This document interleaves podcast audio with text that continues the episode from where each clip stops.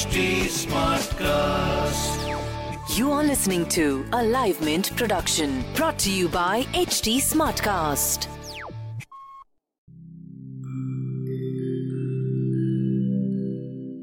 Hi, I'm HT Smartcast, and I hope you're safe and well. Your episode is about to begin. But just a small message of solidarity before that. In difficult times like these, living in isolation isn't going to be easy. But what if working from home, our own comfort zones, helps us discover new ways of being? What if this calm, this rest, it helps us listen to ourselves and the people around us more deeply? While that happens, you can find me at htsmartcast.com, connecting you to the world of comedy, culture, motivation news, you know, just in case you need some smart company. Thanks for listening. Take care.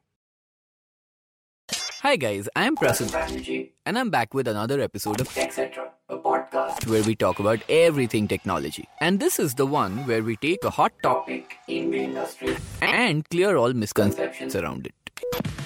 So the Indian government says that the Arogya Setu app has been downloaded over 50 million times in 13 days and it's the fastest an app has ever reached this milestone. Now here's the thing.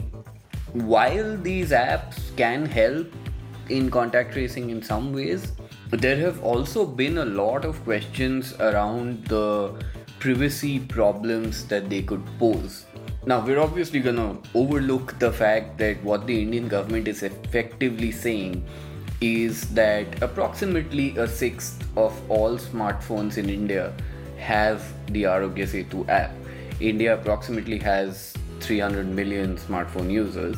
But the fact remains that if these apps could compromise our privacy, then are they worth using at this point? Now, here's what works in their favor.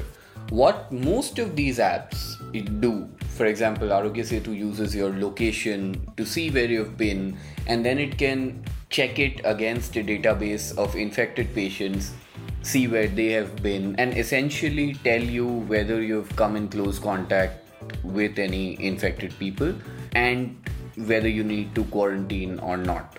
Similarly, there are apps that use Bluetooth to do contact tracing, in which case they scan for uh, nearby Bluetooth signals and they use that to determine how close you've been to other people. Not necessarily infected people, but how close you've been to other people. And they use that to tell you whether you're doing social distancing effectively or not. This is actually what uh, Google and Apple are also working on. They said that they would be creating a Bluetooth based contact tracing app sometime in the next few months. Uh, they'll also make an API which will make it simpler for companies and governments to make contact tracing apps, but that's different. Now, the question with privacy here is this an app like Arogya Setu takes your location data and it's meant to take your location data at all times. Essentially, that means that Arogya Setu can maintain a timeline of where you've been, just like Google Maps does. But in Google Maps, you have the option to take away the location permission, and the app still works when you need it. But Arogya Setu is designed in such a way that you need to have the location permission all all the time. And that's not just for this app, it will be for any location based app. Similarly, if you're doing Bluetooth based contact tracing, an app can know the unique identifier of your phone. Of course, many of these apps also ask you for your name, your address, they can ask you for your health data, all of which is private data, and this is data that you are putting into somebody else's hands. Now, many security experts have pointed out that the privacy policies of these apps are also very murky and the language is very vague. What works in favor of apps that are created by governments is that governments have access to an infected database, meaning that they can match you against people who are infected because they are monitoring this real time, they are maintaining these databases. But private companies aren't, they don't necessarily have access to the government database. And in fact, if they did, that would be a bigger problem for all of us. So, Pam Dixon, who's the executive director of the World Privacy Forum, she actually said that a lot of these private apps seem to just be benefiting from a pandemic. Uh, in fact, Dixon told me that uh, only government should ideally be allowed to make and manage such apps. And that makes sense to me because even if these apps can help, then they can only help governments. There's no reason for a private company to make an app and say, hey, I'm gonna help you with this because they really aren't gonna help you as much. More importantly, there is no demonstrable proof that these technologies can actually help in contact tracing. For example, GPS locations are not always as accurate as you need them to be. You may be, let's say, outside a building, but the GPS location might say that you're inside the building. Similarly, in the case of Bluetooth, a Bluetooth connection can ping in over six feet, which is much more than the social distancing we require right now.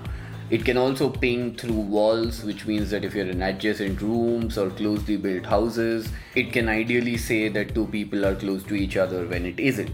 Now, the question that privacy experts are asking is that when there's no demonstrable proof that these apps work, then should we be putting our privacy at risk for something like this? Of course, these are desperate times, so desperate measures, and governments will want to do as much as they can and make such apps.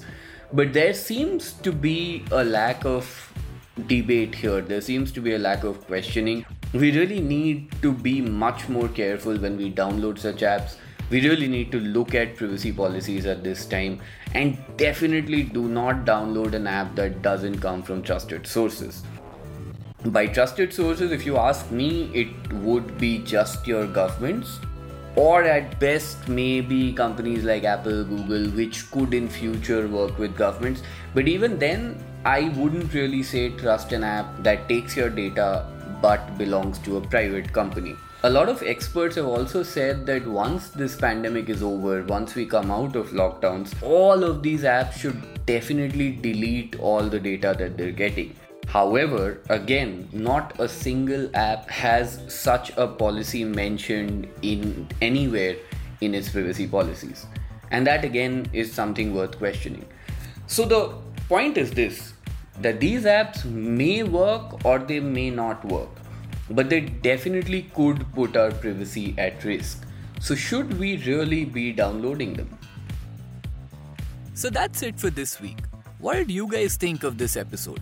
Is there something you guys would really want me to cover? Write to me. You can find me on Instagram and Twitter at Undertecher. Yes, you heard that right.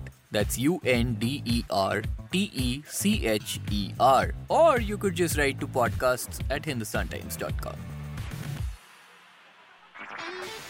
This was a Live Mint production brought to you by HT Smartcast. HT Smartcast.